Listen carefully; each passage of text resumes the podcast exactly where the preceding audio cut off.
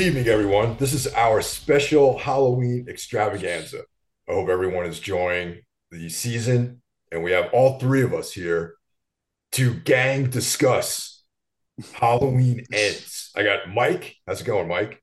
Uh, I am well. What's up, Mike? What's up, Jeff? Great to be here for the uh, annual, biannual, uh, three-way of our the Halloween movie discussion.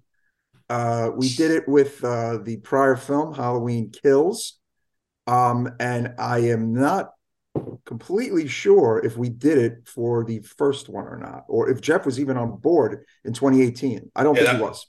I think that was before Jeff's time, actually. Yes, before your time, Jeff. Yeah, Yeah. yeah. it, so- it it was, but like in uh sort of in the spirit of like that movie and rebooting and everything. Uh, my first Necromaniacs episode, Mike and I covered Halloween 2018. So Mike covered out with the, the both of us, but individually. Ah, excellent. Yeah, Good memory. yeah. Good memory. I, Yeah. I had some uh, a change of heart, I think, about how the first uh, you know first of this trilogy, this Mhm. uh, David Gordon Green trilogy. So I think it, uh, some months had gone by, or maybe a year, and then Jeff and I like reconvened on this thing, and I had some some thoughts, some additional thoughts. So yeah.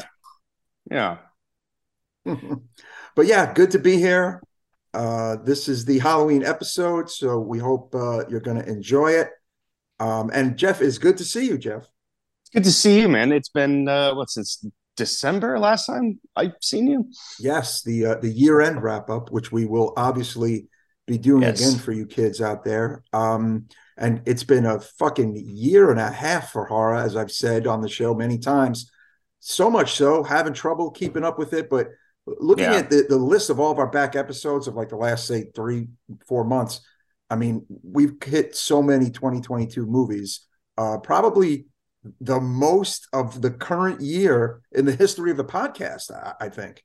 yeah, yeah, that, that that sounds about right. Uh, it's been a really good year for horror. Uh, it's doing well at the box office, uh, doing well on streaming. Shudder seems to have really stepped up uh, their content. I hate to use that word, but Yes. I, I, I Shudder original used to be a, a no go zone for me, and I feel like now I watch almost all of them. Yeah, same here. Uh, I actually uh, I, I caught a little bit of the new Joe Bob, uh, the Halloween edition last night, which was uh, really cool. I got to hunker down and watch the whole thing. Did you Yeah. catch it, Mike? I saw half of it, and then I had a uh, uh, interruption that I had to deal with, and I didn't catch the second half of the Hmm. uh, of the of the show. But I'm, I'm going to watch the rest of it uh, later, probably later this weekend. Yeah, we uh, we love Joe Bob. Uh, such a fun show. I mean, probably one of my one of my uh, main reasons for having Shudder at this point, even though I do enjoy everything else. Um, wanted to say uh, we covered, you know, uh, Dark Glasses, Mister Hill, uh, Yeah. the other week on the podcast, and one. and well, it appears not such a good one for a lot of the listeners, according to our Instagram. I feel Oh, really? like uh, I feel like we may have enjoyed it a little more than quite a few other people. I don't know. Yeah, you know, it's not, yeah, hey man, this is art. You know, it's like That's every- right. It's, it's not a. It's a totally uh, objective. Well, subjective. Yes. Everyone has their experiences with it. You know. Mhm. I, I think that movie needs to be judged on a scale, like um, a, a Dario Argento scale, where like Mhm. he hasn't really, and you guys talked about it, he hasn't really made a good movie in a while. So to make oh. this, which is you know, it's not perfect, but it's good. Yeah. and it's and to see something by Dario Argento that is good is is a win. I think. Yes, that's towards the end of the episode. That's what I said. I said, if you just hold, you, you can't hold this up to Tenebrae, Suspiria, Deep Red. You just can't do it. It's 50 Yeah. years, 40 years. It's, you know, a- and, uh, although some people said even holding it up to now, it's not that great either. But for me, coming from Argento, yes, it's still good and still enjoyable. But also, I just want to. I want to add too that even the genre itself, like giallo, you have to step into that world to really Hmm. enjoy the movies. You know what I mean? Like, regardless of what the um, you know, the, what what directors do in those films, there's like a style, and you have to appreciate the style, and you have to put yourself in that world. Yeah. And if you're if you're not into that style of film, then you're going to be sort of predisposed to not like it anyway. You know. I- I agree. Yeah, absolutely. Um, yeah, and, and it- even if you look at his earlier films, I mean, there could be an argument say well they're, they're technically not great like story wise they don't really make a lot of sense mm. but like mike said you sort of step into this world and you sort of accept it on its own terms and uh, I, the same thing with with his new one maybe that's what i liked about it you know a little bit of a, a little bit of a return to form for him exactly exactly uh, so listeners there might be some new listeners here uh, what we do at the top of the show is we run down our plugs right mr hill that's right. That's right. So let's uh, let's kick that off. On Monday, we have Horror Wolf Six Six Six, a fellow horror podcast hosted by Brandon Legion, and uh, on his show, you'll hear interviews with uh, film luminaries, you know, mm-hmm. filmmakers, mm-hmm. actors, you know, people involved in creating horror films, new and old, up and comers and old timers. On Tuesday, your number one source for all things metal extreme metal to be precise. Uh, Jackie Smits into the Necrosphere. Be sure to check out that hot crossover episode uh, featuring me and Mr. Hill uh, discussing, along with Jackie, our top six black metal records of the 90s. Hope you guys enjoyed that one. On Wednesday, we have the mothership, the one that launched it all, Mike Hill's very own Everything Went Black podcast. On Thursday, you're listening to it right now, of course, the Necromaniacs podcast. Be sure and hit that subscribe button wherever you're listening. And on Friday, we have none other than my very own flesh and blood, John Draper himself, with Break the Apocalypse.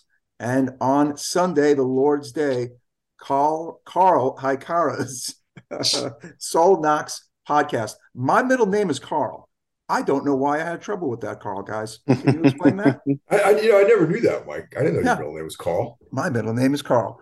I didn't yes. know that either. You guys just learned something today, and so did the listeners. It's not. Um, it's not like. Uh, it's not like Carlo. You know, like no. it's, not, it's not like Michele Carlo Scandato or anything like that. Well, oh, no, that'd be perfect. It is. I mean, technically, it's short for Carmelo, but it was named for my grandfather, Carmelo Scandato. But people called him Carl but on my birth certificate, it's just Carl, not Carmelo. Uh, I have a nephew named Carmelo, though. Yeah, I was so going to say I was I was aware of that. Definitely. Yes, we've kept the name in the family, but yeah, my middle name is Carl. Um, for that little sidebar on the Scandato family. uh, yeah, so we've got you covered six of the seven days a week.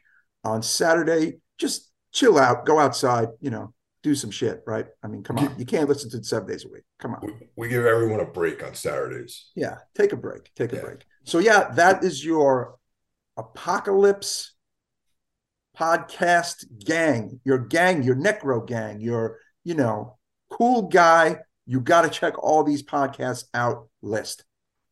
Absolutely. Hell yeah. So before uh, we get going, anyone watch anything interesting over the last couple of weeks? or check anything out? Yeah, actually, uh, I just watched the new VHS film on Shudder, VHS ninety nine. Any of you guys catch that yet? No, it's on my my short list. It looks good. It it, it has to be better than that prior one, which was god awful. It is. Uh, it, it doesn't get off to the best start. Uh, the the why they chose the the story to go first that, that they have first is, is truly baffling. It's not good uh, but it really picks up steam as as it goes along, and uh, it kind of leans heavier into the comedic side of of the VHS series, a little more tongue in cheek. Um, but you know, it, it's enjoyable. It's it's October, it's Halloween, and those looking for like a fun kind of horror movie, uh, you could do a lot worse. So I, I enjoyed it for the most part. Yeah, I got to check that out. I, I, always try to watch all those VHS uh, entries.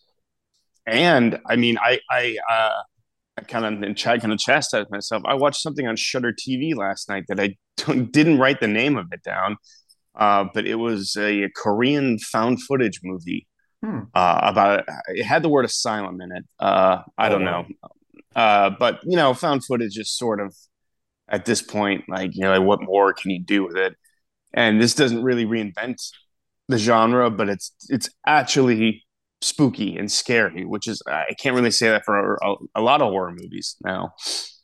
Um, I wish I knew the name, but I recommend it if you want. Just you know, search if you search Shudder for you know a minute or two, you'll find it.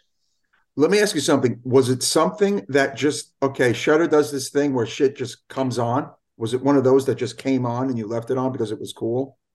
Yeah, we were like scrolling for something to, to watch. We're like, oh, let's see what's on Shudder, and we turned it on, and yeah, that that's what was on, and we were mm. like, yeah, okay, sure, we'll watch this.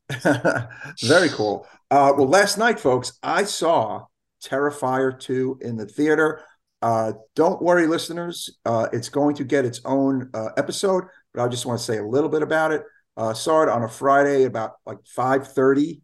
Uh, it was pretty full theater for 5.30 on a Friday. Uh, it was pretty much me, one other metalhead looking guy, and a bunch of teenagers watching this movie. And it is out of fucking control. Uh, a lot of fun, really, really gory, uh, a little long, two hours and 20 minutes, but I'm gonna say it's not like it like drag dragged. You, are kind of glued to this movie. Let's be honest. Uh, th- there's not a lot of time wasted. Uh, I will say the the hype is real and the rumors are true on this one. Yeah, I saw this film as well, and uh, yeah, we're gonna we're gonna cover this whole thing in depth. But I, I, I you know, I, I, agree with Mike, and I actually pre-ordered the Blu-ray. So oh, very cool. To getting a physical copy. Yeah, I, I'm almost there with that one. Uh, I kind of want to get uh, the first one as well. Uh, I, I mean, we loved uh, Terrifier one. We covered it on the show. We sang its praises, and I feel like we, we, you know, every now and again we would just say, "Well, Terrifier two is coming," right? like we would just yeah. say, like, you know, it's got to be coming at some point. Um, and it is here, and it is made over, I believe, four million dollars at the box office, which is uh, unbelievable for a movie like this. Um, you know, uh, yeah, see it in the theater if you have the stomach for it. Uh, I'll say a good portion of our listeners would like this, but if you're, I don't know, if you can't hang with, say, the maniacs of the world, you might not be able to hang with this. I got some maniac vibes in this particular Terrifier. Hmm. Oh yeah, there's a whole. I have a whole list of. I already started putting my notes together for this one, and there's gotcha. a ton, ton of things to discuss about references and mm-hmm. influences, but also still very unique and original. You know what I mean? Yeah, absolutely. I mean, they they they've caught on to something, uh, you know, and, and they've captured something, and obviously it has, has struck a nerve. It's it struck a way bigger nerve than I ever thought it would, to be honest. Actually, uh, Jeff, hmm. did you see? What did you think of the first Terrifier? I've never seen it, um, ah. uh, but I gotta say, uh, the love you guys has for it has uh, convinced me to that uh, that this is something I need to check out. When I first heard about it, you know, I was like, "What is this Juggalo shit?" but uh, enough people whose opinion I respect have told me, "No, no, it's it, it's good."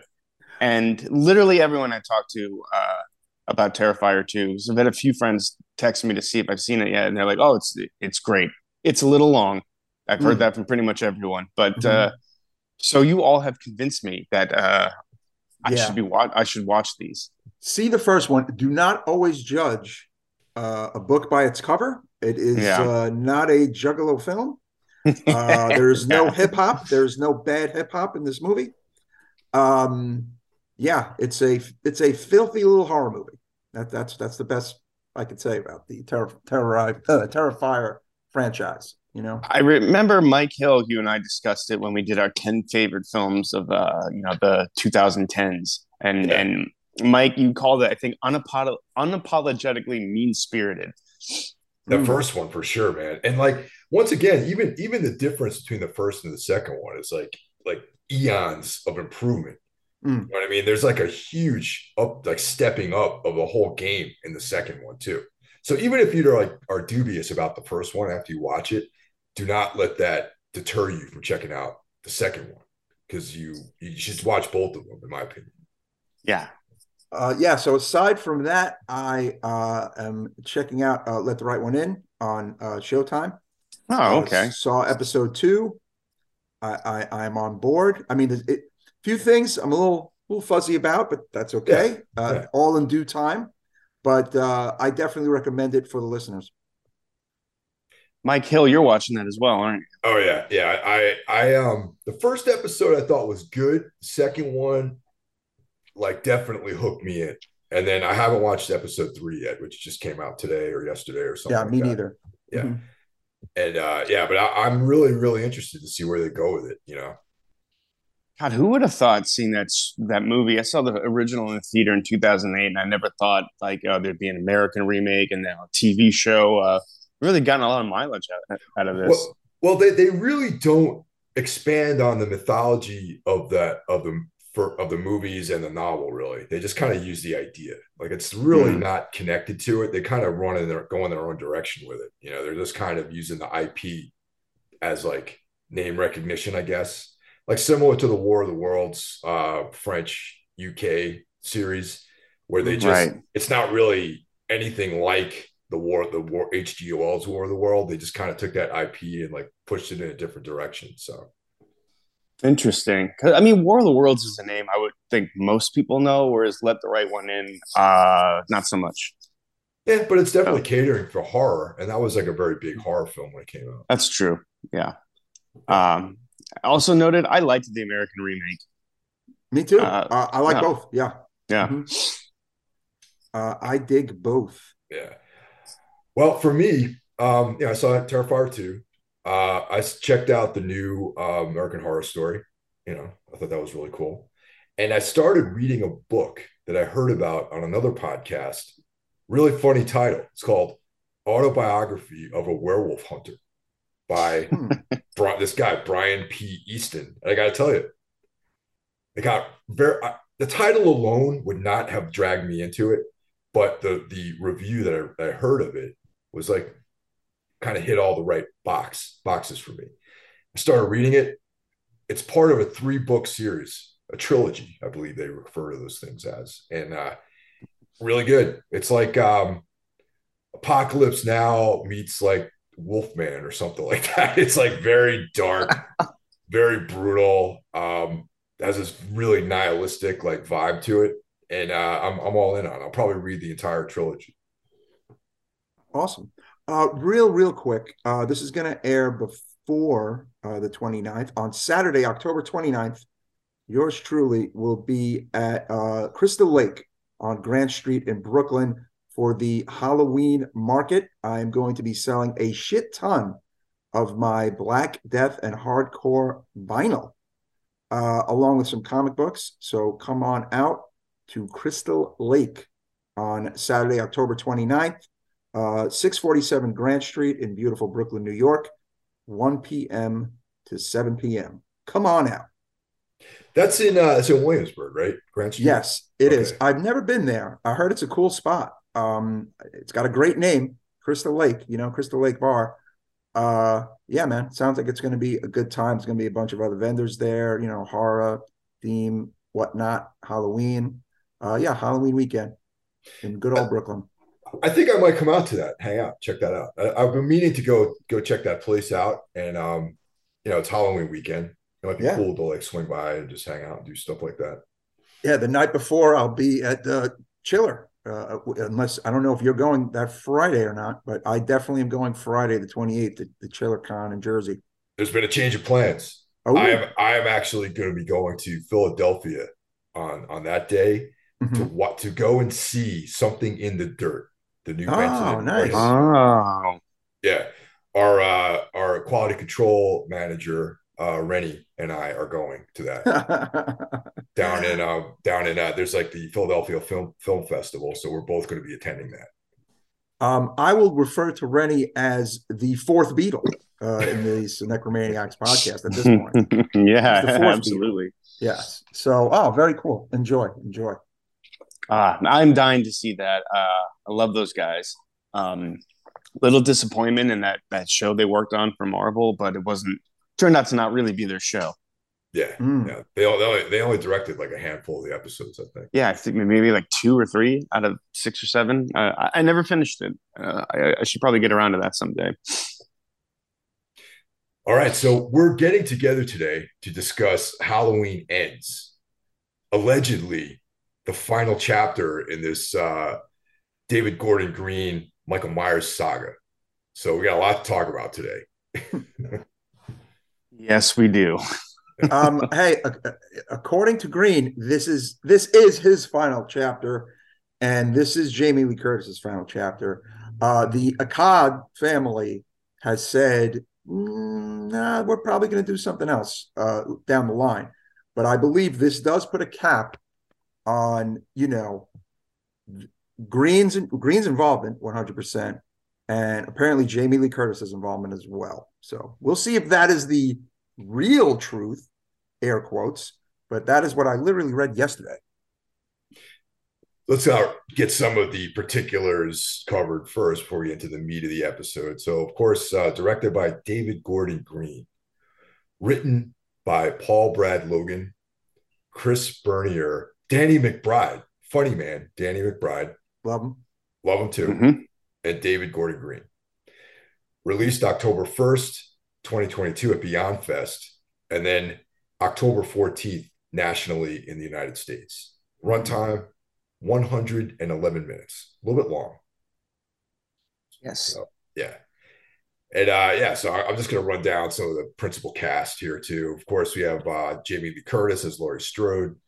We have Andi Matichak as Allison, Laurie's granddaughter, and Rohan Campbell as Corey Rohan Cunningham. Campbell, Irish, probably Irish yeah, fellow. I would say, yeah. James Jude Courtney as Michael Myers, but Nick Castle reprises his role as Michael Myers' breathing voice. Mm-hmm. Yeah. And then, you know, that's just, I, I, consider those to be the main characters. There's some other people in, in, the film too. So, but that's kind of focusing around these, this core. You know yeah. I mean? Yeah. Yeah. Where to begin talking about this? um, it's kind of hard to avoid uh, the conversations going on about this movie but overall, I sense that a lot of people were very unhappy with it. Mm. Um, you were sort of promised one thing in the trailers, and you got something completely different. Um, although in all the interviews leading up to this movie, they're like, "We're gonna do something different," uh, it, you know, so be ready for it. But uh, that's not how it was sold to the public. And uh, the general consensus I, I, get is that most people were were kind of angry to borderline hostile towards this movie. Um, yeah, agree. I I think that the lack of Michael Myers and the introduction of a new character were two of the biggest things that upset the general public. But it is funny that you said that. Now, now I actually, as I always do, I kind of stayed away from advanced reading, from press, from articles. But it is interesting that if Green might have literally said, we're going to do something different with this. Hmm. And no one listened to him. It's a case of we told you who we were, you know, uh, and you didn't listen.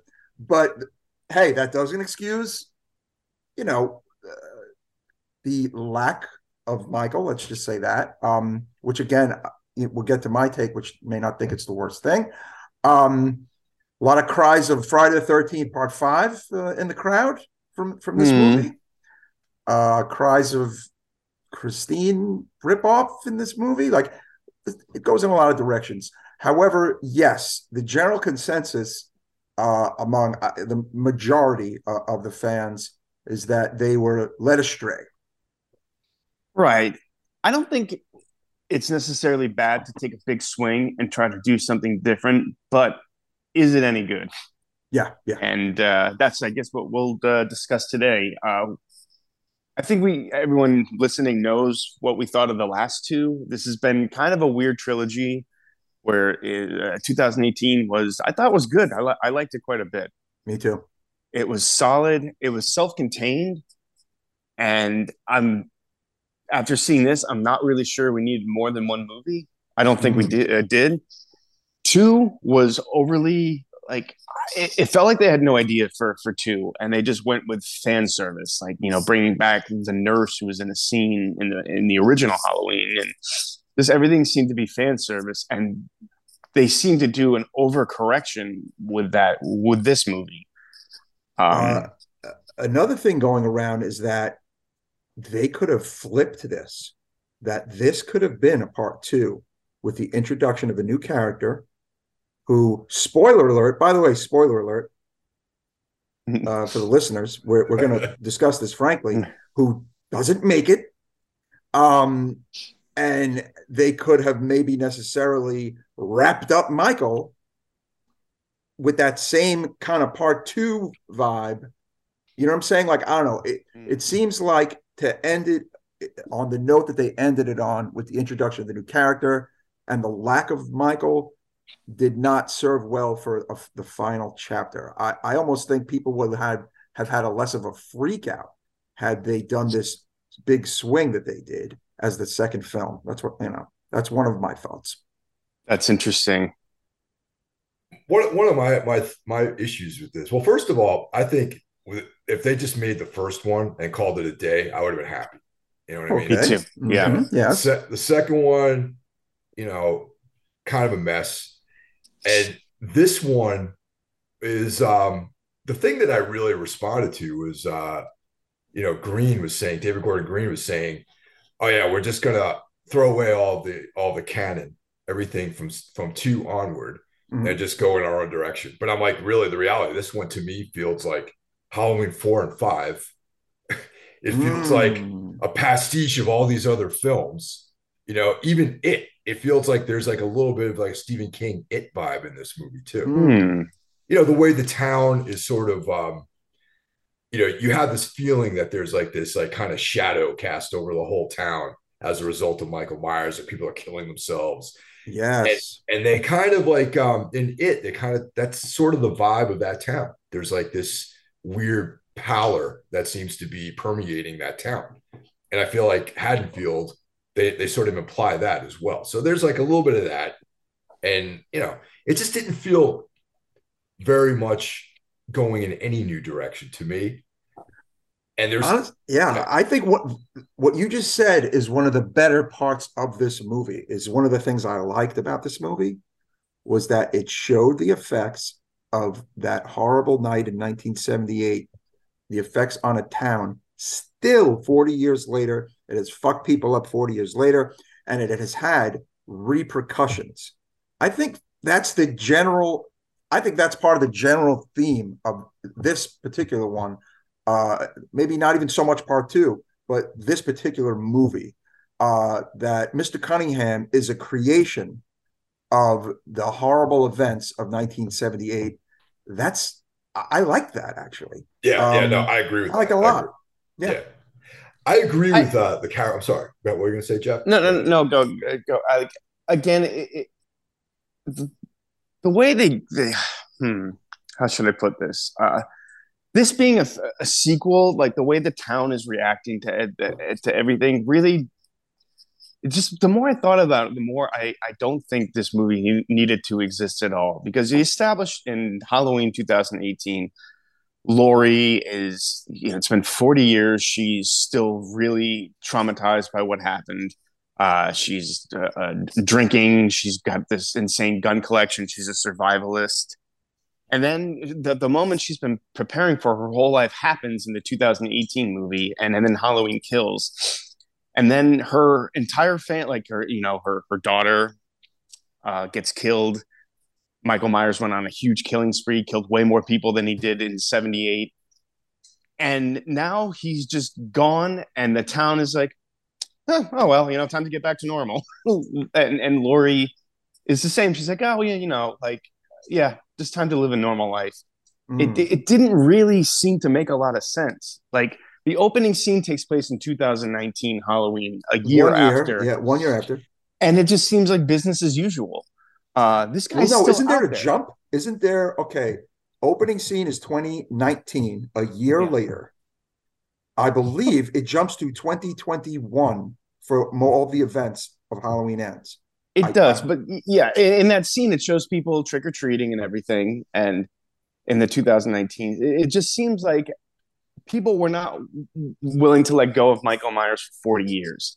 He comes back, kills a lot of people, and now they seem willing to just move on with their lives. Well, I have to disagree with that actually, because there's that one scene where Laurie comes out of the uh, out of the supermarket, right? Mm. And after she's talking to the cop, and then she's just smiling, and that lady rolls up to her and she's like, "What you know? What are you smiling about? Like, you're responsible right. for like my sister who was your neighbor being blinded or whatever." And it's mm, like, right, yeah, that was so, actually I mean, a good scene. yeah, you know, so there is there is a feeling of like the the, the sort of consequences of everything that happened in the more recent past, and people still look at Laurie as being this like freak because there's there's that um that scene when those uh, kids are hassling Corey, and mm. Laurie Strode kind of steps up and she's like, "You leave that boy alone," you know, or whatever. Mm. And they're like, "Oh, it's a psycho and a freak show or whatever." Right, say. right, right. But she is kind of like, you know, the somewhat a pariah, I guess, in that town. Still, yes. And and the feeling that I get is that she sort of understands where she exists in the hierarchy of the town, and she's comfortable with it, and that's why she's writing her memoir and she's healing and she's got the house with all those white chicks in it, drinking white Zinfandel, and you know, like there's probably some pumpkin spice lattes like being uh, you know prepared and pumpkin pies Delicious. and stuff like yes. that. Yeah. Mm-hmm. So uh, you know, so I think I want to know, like, why did that upset people so? Like, so many people are focusing on the fact that she's she turned into a Karen and blah blah blah. Like, there's just like really there was, there was there was like I, I, I didn't mean it as that. I just think I just get a kick out of like basic like white women and their no. things the things that they like. You know, right? No, no, it's like, fun. White. Hang on a second, guys. Yeah. yeah, sure. But the um but yeah, some of the venom, and I'm calling it venom, online has been like they turned her from a badass to a Karen who's nah. baking and blah blah Sorry blah. It's like, come on, it's just that's not necessary. I mean, that, I, that, that's that's that's some fucking neckbeard shit, if mm. you ask me, man. You know what I mean? I, yeah. I, I, didn't I didn't see that. She was just like, you know, whatever. She has a house. It's a nice house. The drinking white Zin.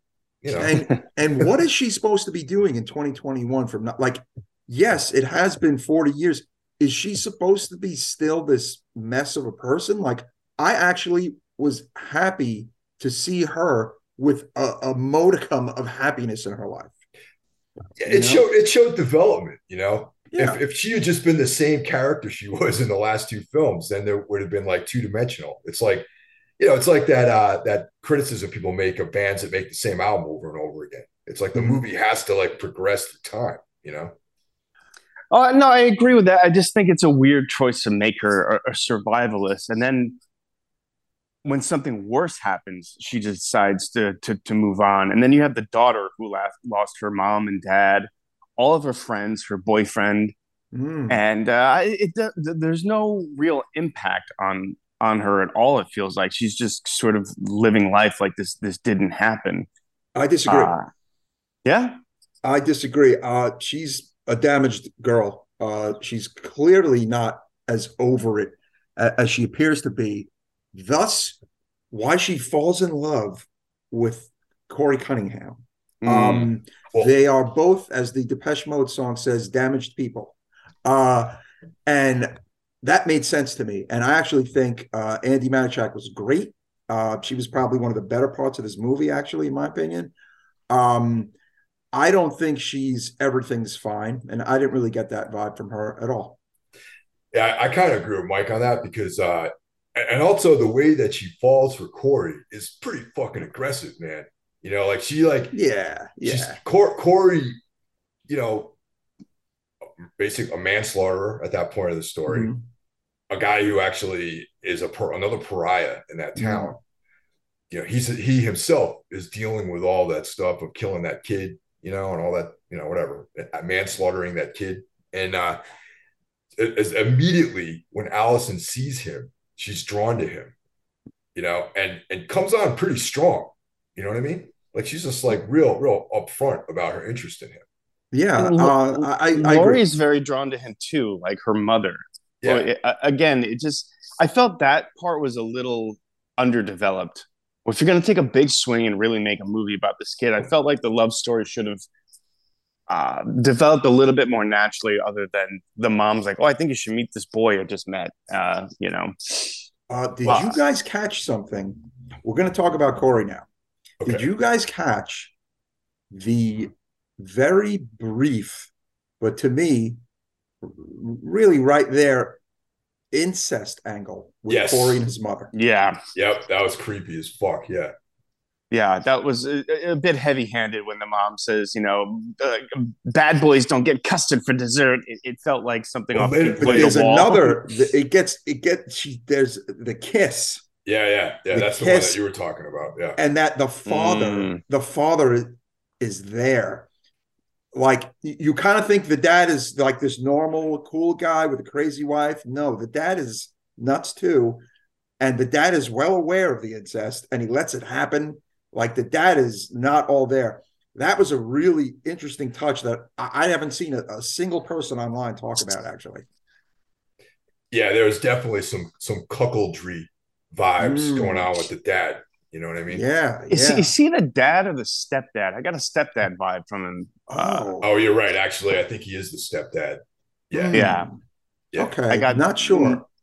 more of that vibe from him. But yeah, let's let, let let's talk about Corey. There's obviously a lot of parallels between him and Michael Myers, and uh, Mhm. the film isn't really subtle about it. Corey Cunningham, Michael Myers, very like the similar as names the two. Um, uh, and they, they they you know have him in a mechanic outfit. Mhm. Uh, you know, they sometimes they, they they photograph him doing things that you've seen Michael Myers doing throughout the series. It's sort of like the the way he's standing, the way he sits up after getting uh, knocked out. Um, so they really establish that this is going to be the next guy. This guy's going to pick up the mantle, Mhm. which I don't think is a bad idea. But again, the way they kind of go about it, uh, it just seemed really haphazard and not fully thought out. Like we've had three of these movies now. I don't know if Michael Myers is supernatural or not. Sometimes he seems like he is, and sometimes he seems like he's not. I have a question. What what did you both think of the of the opening scene of the film, the introduction of Corey and and the incident? I actually thought that was fucking great. What did, what did you think? I loved it. I actually laughed out loud. I LOL'd um, when the kids splattered on the floor. I, I, I, I was like, this must have been a moment that Danny McBride wrote because it Yeah. Yeah. it plays as very darkly comedic. Like I don't know if I was supposed to laugh, but I did. But it's it's very good. It's shot really well. I like the uh, the, the Mhm. camera pointing up the staircase, uh, showing a little bit of that Terrence Malick flair that uh, David Gordon Green was known for in his early early films. Uh, I loved it. Uh, if that would have been the movie, I would have been, you know, if it just ended right there, I, I would have loved it. I dug it. I Like- thought it was cool. I thought it was really cool. Um, Yeah. I have some other ideas though that we can talk about just with Corey's uh, character and that opening scene. And um, yeah, I mean, I guess like in one sense, for him to be the parallel to Michael Myers, he had to have taken a human life. You know what I mean? Mm, So yeah, so that also figures into his new role. And I got to say, straight up, missed opportunity. You know what I mean? With Corey, really, they fucking dropped the ball in this whole thing with him, really, because it's like, you know, I, I think personally, Michael Myers, even though he was very much in the background throughout this whole movie, should have taken an even further backseat and really set up Corey as like the next shape. You know what I mean? Yeah, well, let's talk. Look, let's be honest. Michael Myers is is is a mortal. He's mortal. Uh, I think Yeah. that has been established. He's a mortal man. He is almost seventy years old in this movie. Okay, mm. he has taken a beating. That is why we're not getting the Superman Michael Myers. Like some people online, like I, some of these things I shake my head at, and it's like Michael Myers is indestructible, and and Michael Myers is this, and he shouldn't be doing this, and why is he like a frail person? And and it's for the reasons I just said. Mm, Uh, yeah, he's, because continuity. They've acknowledged his age. They've acknowledged everything that happened in part one and part two. He's on his last fucking legs. The idea of Corey, as Michael said, was a good idea to introduce a new killer, to introduce a new story, new blood. I think ultimately was actually a great idea. But the problem, aside from the fact that, okay, spoiler alert, he fucking dies Yeah. Is mhm. that I think it just could have been handled perhaps a bit better, you know, full stop. agreed. And- but you know, even though we are acknowledging that Myers is a mortal, um, a, a mortal, a Mortal, mortal, mortal, yeah, not immortal. not sorry. immortal, yeah. There's definitely some supernatural elements to it. You know what I mean? Yeah, yeah, that's what I'm saying. Yeah, like uh, the transfer of evil scene, I guess we can call it. Yeah. Uh, Mhm. I mean, you kind of establish Michael Myers as this almost Terminator like thing that can't be reasoned with. There's no thought, there's no motivation. He just kills. But all of a sudden, he sees something in in, in Corey, which seems very out of character that these filmmakers established. He either sees something in him or transfers the evil in him to uh, to, to Corey, which I mean, that's what I got out of that scene anyway, because Michael doesn't kill him. And then they sort of become a, a duo for a minute. Mhm. Um, again, it just seems very out of character for something that can't be reasoned with. It's something that you, you know what I mean. It's almost like it's the shark in Jaws had a, like a buddy and became like a mentor to another shark. It's just sort of a silly idea Mm. With what they established in the last three movies, with the the original Halloween and the, and the two before this.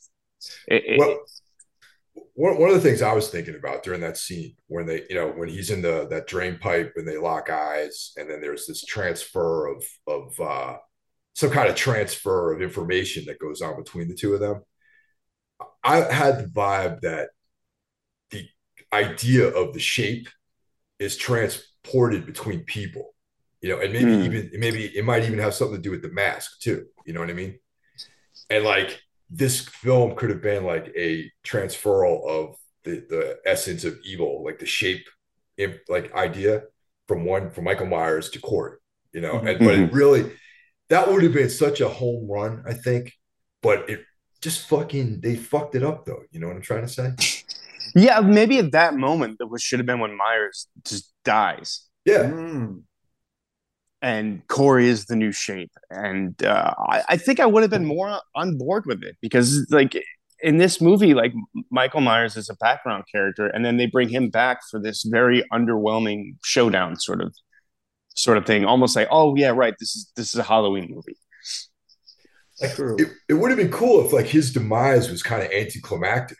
Like you know, you know what I mean? Like for some reason when I saw that scene, and, I, and I, this might be ra- very random, but this is maybe because I'm reading all these rereading all these comics right now. Is when he was in the in the drain pipe, the idea of the swamp thing came to me, where it's like, Hmm.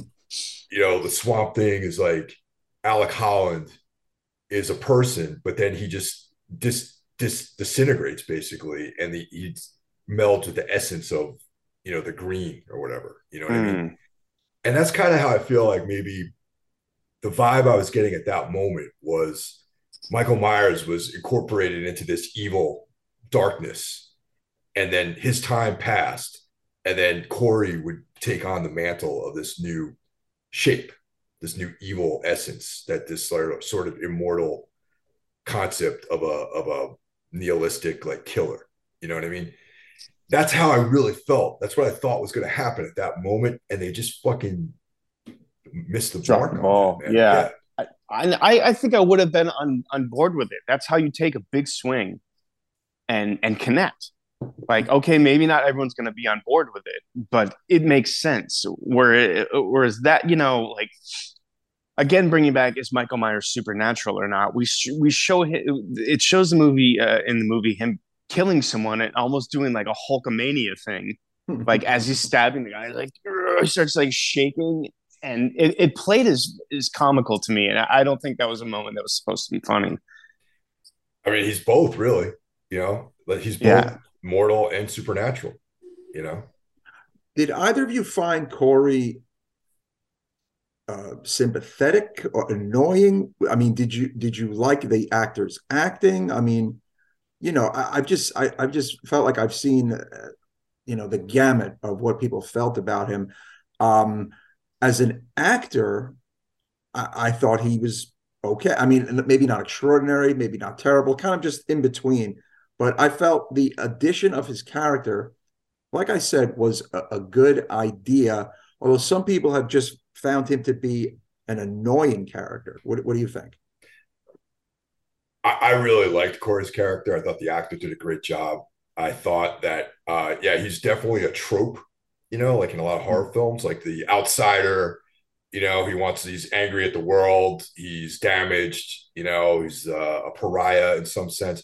And I thought that's an interesting take on the character. I thought that when him and uh, Allison have this thing of like let's let's fucking burn the world down, burn this whole. I was like, cool. That's like some you know Bonnie and Clyde shit, you know, or yeah. something like that. Natural and, born uh, killers. Yeah, natural born killers. Some like sort of like throwback to like the '90s or something, you know. And I was like, wow, this is actually an interesting idea, you know, where one where Allison, where so many people close to her were murdered by mm-hmm. Michael Myers, and then she's drawn to this guy who is you know, taking on the essence of the, the, the this entity that destroyed her family, basically. So it's really intriguing to me. I wanted yeah. more of that. Like I wanted more of the that let's burn the world down kind of thing. It, it we didn't get a lot of it. It was it was rather brief. Again, a good idea. A, a good idea. I, I, I maintain that you know, uh, Rohan Campbell's Corey should have lived actually, uh, and that could be its own little, you know, kind of next chapter. But you know, the the directors and producers had had other plans. What do you think, Jeff? I yeah, I kind of agree. This movie almost feels boxed in because it's a Halloween movie. Like if you removed Michael Myers completely from the movie, I think it would be a lot better. Like just and it's not Halloween. Have it be about this this guy and his uh, you know, maybe there's like a mentor that the, the, town is under, you know, uh, not a spell, but you know, is affected by the serial killer who existed a long time ago. And and if you just if, if you if you don't have that Halloween box of uh, of everything you need in a Halloween movie, this would be it would be more free. You, you know what I mean? Mm uh, to, to fully explore more ideas like what Mike was saying, like the Bonnie and Clyde angle. But you know, you, they keep having to rein it in, and and oh yeah, Michael Myers, you know, we, we got to bring him back. This is about a big showdown, and I think it's it does a disturb disservice disservice. Jesus Christ, I can't talk today. To what I think they're they they they're trying to do.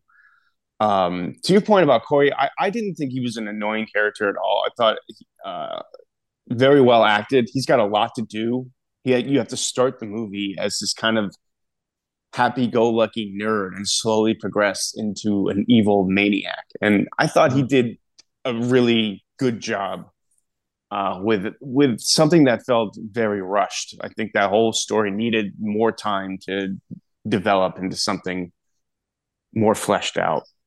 Yeah. Well, well, once again, I just want to beckon back to comic books. You know what I mean? How you know, we got some iconic characters that have undergone some major transformations. You know, once again, let's let's talk about um, you know the Swamp Thing, right?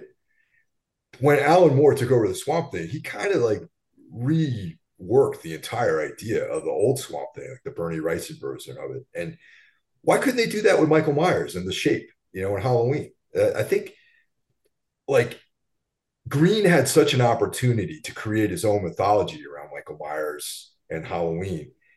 And yet, like what Jeff was saying, he was totally like boxed into this, like this, this concept. And originally he presented this whole experiment as like, oh yeah, we're just detaching from all the canon and we're making our own our own Halloween films. But really, at the end of the day, he just kind of stayed within the framework of Michael Myers, Halloween. He borrowed from like, you know, Halloween four and five, basically, you know, with which which Halloween was it? I think it was the one that those French guys made, where they tried to like connect Michael Myers to some ancient, uh, you know, occult sort of thing. Well, the end of four into of four, five right. and six. Five. Yeah, I yeah. mean, the end. Yeah, I mean, yeah it's like uh that, that crazy ending. Uh, actually, it's the crazy ending of five. I'm sorry. Yeah, yeah, five and six. Five and six, right? Um, but Mike, wouldn't you agree though that the addition of of of uh, Corey is the is the the mild Alan Moore swamp. Like it's he's yeah. definitely trying. He's no, no, trying to, you know. He did uh, great. He did great work by doing that. You know, I thought that was a. I was stoked when I saw that you got this kind of outsider character. He's like a new guy. Like he's got this like, you know, uh, romantic interest with Allison, which makes it adds like a lot of complexity to the whole situation. But then he gets fucking killed, or he kills himself rather. Yeah, you know? and it's mm-hmm. like you just fucking ruined like the next three films that you could have made. You know what I mean? True. Um, I, I want to talk a bit about you know how, how it kind of wraps up and and the parading of the corpse through town. Um, it was a little silly, but it like I guess that's what you do. Like I, I think what they wanted to kind of drive home was that we're fucking killing this guy. What do you think? like, oh you know, yeah, yeah, like, we're definitely putting an end to it, you know, and and that's yeah, of course. Um, yeah, it played a little grater, whatever the fuck it was, a, a, a, you know a metal grater they they threw his body into. It was kind of interesting. And then we see some characters from you know Halloween 18 and, and Halloween Kills and you know parading through the streets, and it, it was that was an interesting moment. Like part of me loved when they threw him in that that crusher or the hell it was that fuck i don't even know if that thing exists in real in the real world. It might. Like you know what i mean? Like like when you see his body fold up and his head explode like i you know part of me the gorehound in me loved that part. Yeah. You know yeah. and you know I, it was fun. You know what i'm saying? It was a fun ending to the movie but was it you know like narratively like a cool thing to do? Eh, maybe not. I don't know. You know i'm not gonna like harp on it really. No. It, it was a little goofy uh, for, for sure. And uh, that's one thing people are talking about how underwhelming the showdown is. I kind of think that's the way to go with this because if you wanted to see the big Laurie Michael showdown, well, you really got that in the 2018 film. Yes. That, that that that whole showdown with them in the house and there's no score and it's real quiet. You can hear every creak of the floorboard. It is so well done. It's going to be hard to top. So a, a quick little like fight between the two of them made sense to me. It was anticlimactic, and I think it was purposely that way. You know, it's funny. I found an article. Uh, uh, uh as we've talked about the Halloween movies over the years, I have mentioned uh, Halloween 2 from 1981 about how making, uh, you know, Laurie his sister gave Michael purpose. And sure enough, I found a new article where a writer felt the same way and was like, as much as John Carpenter hated that, as much as he hated Halloween 2 and as much as blah blah blah and this and that, I still think this was a pretty good idea and they they, they it might have helped Halloween uh, kills. What are your thoughts on that?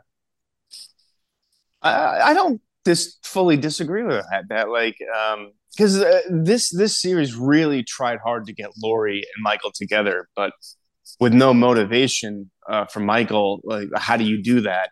And mm. it it was it, it was kind of like you know in the first movie that the, the doctor goes crazy and tries to bring Michael to her, and it was really really stupid. So um, I am not completely against the idea of them being related. A little motivation to his madness may, maybe isn't a bad thing.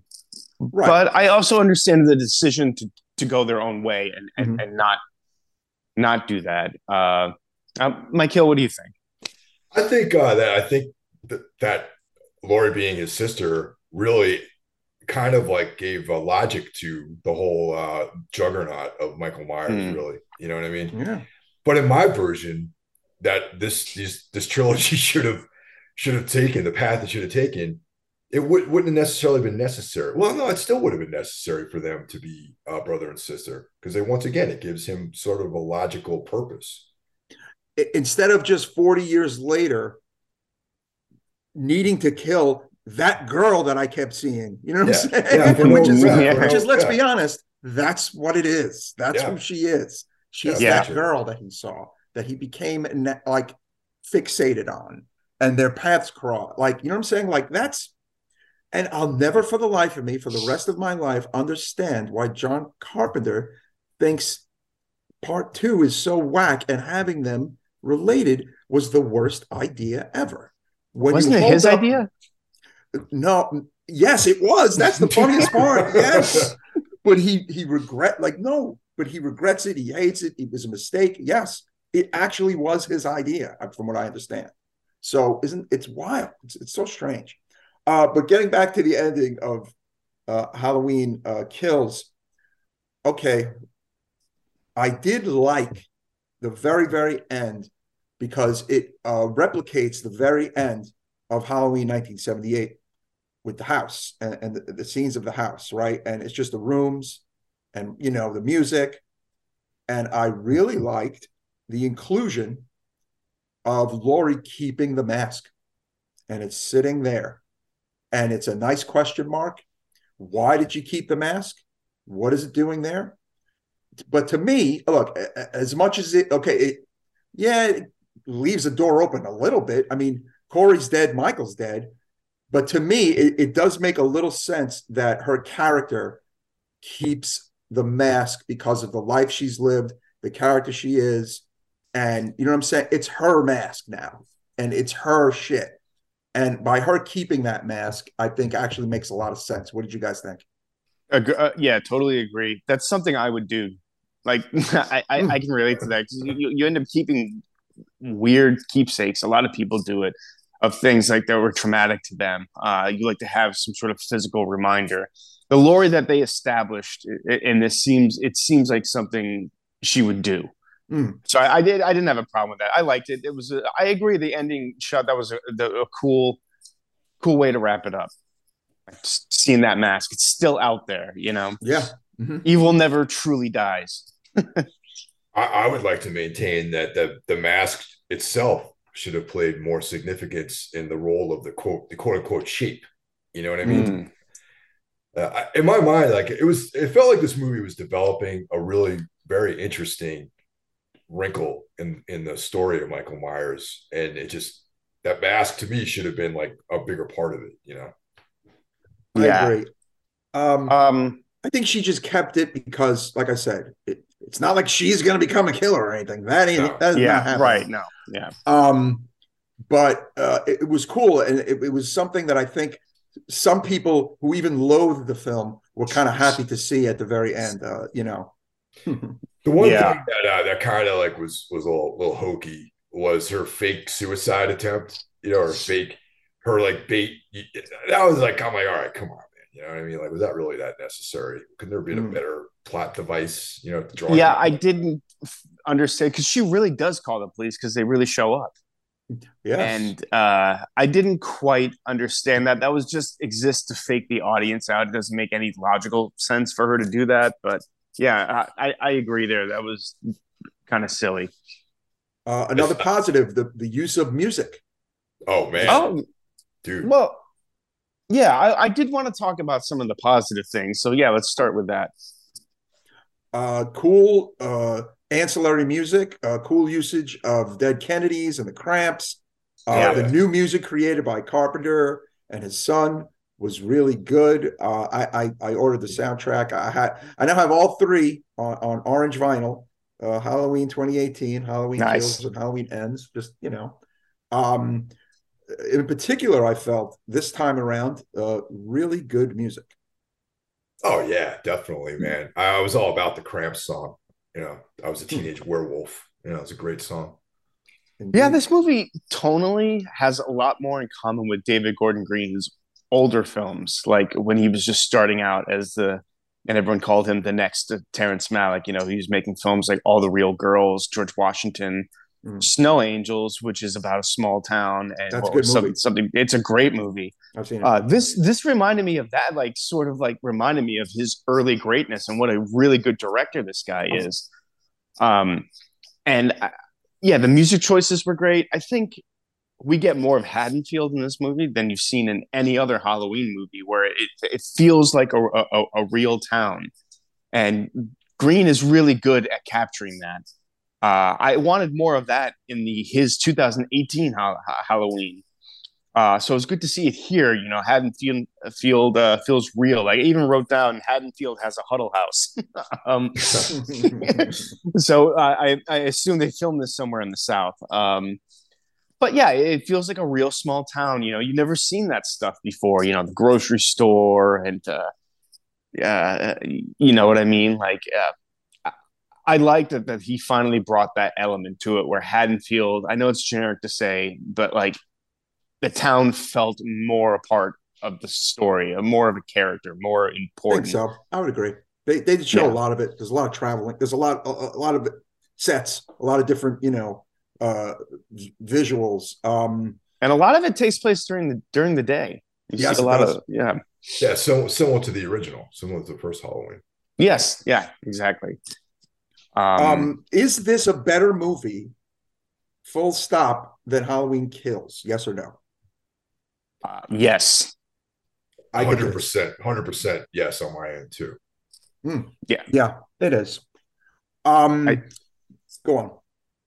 No, I they took like I said, they took some some big swings. They didn't all connect, but it feels like uh, Halloween Kills is just a mess. It, it really feels rudderless and just like, well, yeah, well, a bunch of kills, and we'll, we'll you know we'll, we'll throw it together in editing. Uh, this movie took felt like they took that B story from Kills and made it the A story, you know, because it had like Mm. the subplot of uh, the the other killer running around loose and the mob mentality and and in this movie they flipped it where like that like the the side character is the main character and Michael Myers is the background character but it, it's a I think it's a better crafted movie with better it not the ideas don't totally work for me but at least there's something there they're they're going for something and I didn't feel that in, in Kills at all like I thought Kills was just stupid uh Evil Dies Tonight uh, was just it still makes me laugh to this day. I yeah, still, yeah. I still chuckle about it. you know, 40 years ago, you, you know, Evil Dies Tonight. That that's all I got out of that. There were some inventive kills, but like, who cares? This is, I think, uh, a, a, a real movie at least. Like, there's a, it looks good. It there's a, a lot of thought that went into it. More layered. Not not on yeah, more layered, more themes, more interesting themes. Uh, they don't all work, but they tried for something, and that to me is far more applaudable than just the the laziness of kills. Uh, my kill. Do you agree or disagree? Yeah, this is definitely a, a an actual movie. Like when, Yeah. when I heard there was going to be a third, I was like, how much further can you sink after kills? Kills, I thought was a fucking atrocity, man. You know what I mean? And like, but this one redeemed redeemed itself to me. And you know, like I said, there was like a lot of good stuff in here, you know, and a lot of potential. And my like um feeling is that they missed a lot of opportunities to make a really cool story, satisfying story. And we're playing within they were coloring within the lines too much on this, especially since you know he was like, Oh yeah, we're gonna go in their own direction. But he kind of didn't. You know, he kind of borrowed from past films and didn't really expand the mythology any any at all. You know, yeah, it's Interesting, sort the, of uh, like I'm sorry, Jeff. I was gonna say to Mike's point, it's like they went out really, really far, like they're swimming out really far, and then realized they'd gone out too far and swam back to, to shore. That's what this Yeah. movie like felt like. Like we took some big swings, but then they go back to that safety net of of, of what people want, and I thought that was uh, that's a mistake. yeah, A definitely. bit of a, a jump in the cold water, only to get right out of the pool to a degree. Yeah, exactly. Um, sure. but the the the the, the social media uh, hate on this, in my opinion, like trumps the social media hate for Halloween Kills. Like there's just been this visceral reaction. But mark my words, you guys and listeners, as you're hearing this, I think time will be kinder to this movie, much like time has been kinder to Rob Zombie's two Halloween movies. How about that? I disagree with the Rob Zombie part. Uh, totally agree with you. I have it written down. Like I wanted to ask you guys, what do you think? Uh, will time be kind to this movie, like the original Halloween three?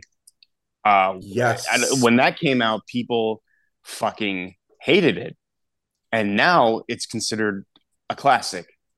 And once we get like eight or nine more Halloween movies after this, because they're going to be out. There's going to be a sequel to this, a remake to this. The, the whole, the whole Yeah. it, we haven't seen the last of Michael Myers.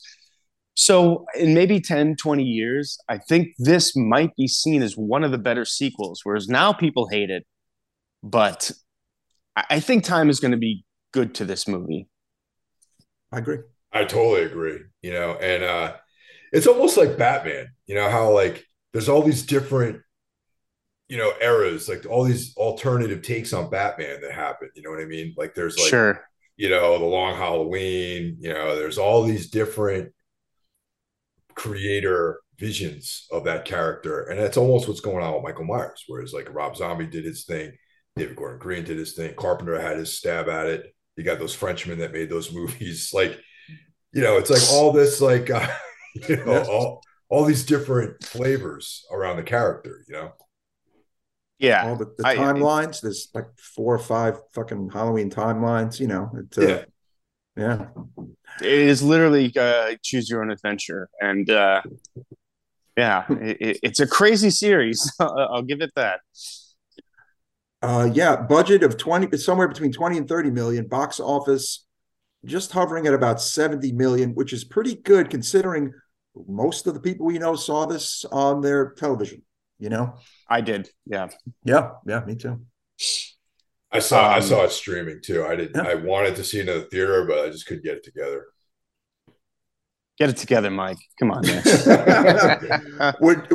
listeners, we are, I mean, drowning in in horror con- content. Jeff's favorite word. Um, there's just there's there's a lot out there on the theatrical front and on the streaming front, on the television front. I mean, 2022 is a historic horror year, gentlemen. It has come down to the nitty gritty.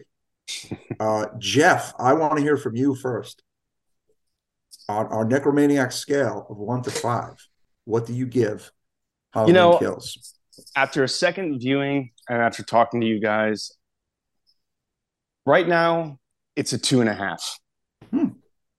Uh, well, we're, we're, when I first watched it, it was like I, I I absolutely hated it, but it stayed with me, and I thought about it a lot. And on the second viewing, there's things uh, I did like about it, which made the things I don't like about it more frustrating. I think there's a really there's there's great ideas, um, but they they just don't quite connect the way I wanted them to. I don't think we needed two more Halloween movies after 2018. We got that great showdown in 2018 mm. between the two of them. I think they put all their ideas into that basket and didn't know where to take this um, which led to this, where they took some huge swings. I really think if you removed any Halloween aspect from this movie and fleshed out Corey and the daughter and and everything, you would have a much more interesting David Gordon Green esque film. Um, but like, as time will be kind to it. Maybe my rating will go up over time. It certainly won't go down. Mm, yeah, uh, yeah, I I understand the fans. Uh, fans are very uh, can be a fickle bunch. They feel some feel entitled to something. Um, but uh, I understand why they didn't like it. It's not what anyone was expecting. It's not what uh, the, the the trailers promised, but it's commendable for for for trying something new. I, I, I trying something new is almost never a bad thing. Right, Mr. Hill. So, mm. my my um upon second watching, second review, I my, my score went up to 3.5 actually. Hmm. Yeah. A lot of stuff I liked about it. Uh there was a, a loss of focus in the film. I think that Myers should have just been a concept. You know what I mean? Hmm. They should have just been an idea, and then and uh, Corey could have just become the new shape. You know what I mean? Right. Yeah, and uh, and that that would have been infinitely more satisfying than what they did with this uh, movie. But still, in all, I second time around, I enjoyed it more than the first time, and that's what yeah. made me increase my score. Nice. Right. Um, for myself, um, on, on, a first immediate viewing, and I, I even took to my, my, Facebook page to proclaim, yeah, this isn't as bad as as as a lot of the the hate and the heat as it's getting. Uh, I did enjoy it on the first viewing. Uh, I watched I watched about half of it again, actually, uh, and, and, and I will probably give it another full viewing. Uh, my initial landing was a three, but it is a three point five actually. Um, I I enjoyed it. I think it, it, took the swing, and in some areas it, it was a, a miss. In some areas it was a hit. Um, hmm. I think if like we have mentioned if you literally remove the word halloween from this you remove michael myers right you, you even remove laurie strode there's a cool halloween killer movie about corey with his same beginning and meeting a girl just like a girl he met who had a damaged background and then they kind of go like there's a whole thing going on and it was yeah. a good thing and it was a good idea actually great but it's a part of Halloween. It's it's contained in a box. It's in a Halloween movie. It is what it is. Corey's fucking dead. So, eh, a, a bit of a of a bummer and a conundrum there. However, I did like how it ended. I like the score. I like how it looked, uh, and, and that is why I landed on a When three do you- point. When do you think the next Michael Myers movie is going to? I, Uh, I would. s- Oh, he froze up. Yeah. Uh, Where do you? five years. About five years from now, I think they're going to give it a rest. About five years. Um, I don't know where it's going to go though, but uh, uh, it might do a complete do-over. Is what it might do. Um, Like another just re- remake. it it might, uh, and we might have a fourth movie called Halloween. Uh, maybe, but Oh man. to further Um, confuse the timeline, the the, uh, the whole thing. Yeah, if Jamie Lee Curtis is not involved, Green is not involved. It, it is owned by the Akkad family. They they can do as they wish. I do think it needs time to time to breathe. Uh, it has to be. I think maybe again shot in the dark. Five years time. It could be longer though. Um, it could be shorter, but I, I think this needs time to chill out because Halloween is literally the biggest horror franchise of all time. So that dictates the fact that we're gonna get another movie. Actually, that that's that's just how the you know, oh um, yeah, it works. For Yeah. for sure. I agree. It needs some time. Like much like when Joel Schumacher sort of like you know the the fan outrage from his Batman. Yeah, Batman needed to go away for a little while, give people some some some time to forget, uh, and Mhm. and then bring it back. So yeah, I, I agree. I, I I see that's what they're gonna do. I think they're gonna abandon the whole this whole David Gordon Green's lore, and they'll just go their their own way. That's what I I, I- see. yeah, yeah. It's money on the table. It can only be left there for for so long, unfortunately. Yeah, the, these characters from the, the 70s and 80s, they're going to exist for our entire lifetimes. We're going to see new Freddy's, Jason's, all, you know, Hellraiser. Uh, as long as there's interest in it, if there's interest in it, people will, will keep making and remaking the, these movies. Yeah, look at the wonderful Leatherface we got. Oh, God. Oh man. Yeah. Still my worst movie of the year, I think. No, Oh, no, wow. no. Dash, Dashcam. So far, Yeah. that. Second worst movie. Oh boy, I, I still have not seen that yet, but I want to just because it apparently is so bad. I just want to see it. Uh, but we're, we inundated with things that are apparently worthy of seeing. That you know, I don't even have the time to see something for shits and giggles at this point. It's all Mm. it's it's literally all tying into the fucking podcast. Um, but uh, yeah, I mean, uh, you know, this was uh, a lot of fun, gentlemen. Um, we will reconvene again, uh, the three of us for the for the year end, which uh, w- we got to give it like a the, that full year because there's a lot of surprises that seem to happen at the end of the year, huh? Oh yeah, definitely, man. That's gonna be a good one. There's five films I haven't even seen yet that could seem like they could potentially be my top five. That that's how Hmm. stacked to, to, uh, 2022 is for for horror. And I've seen some really great stuff this year already too. Awesome. Well, that's Halloween, guys. And uh thanks for listening and hope everyone enjoys their Halloween. And Yes. we'll talk to you guys next week. Take care. Take care, everybody. Bye, guys.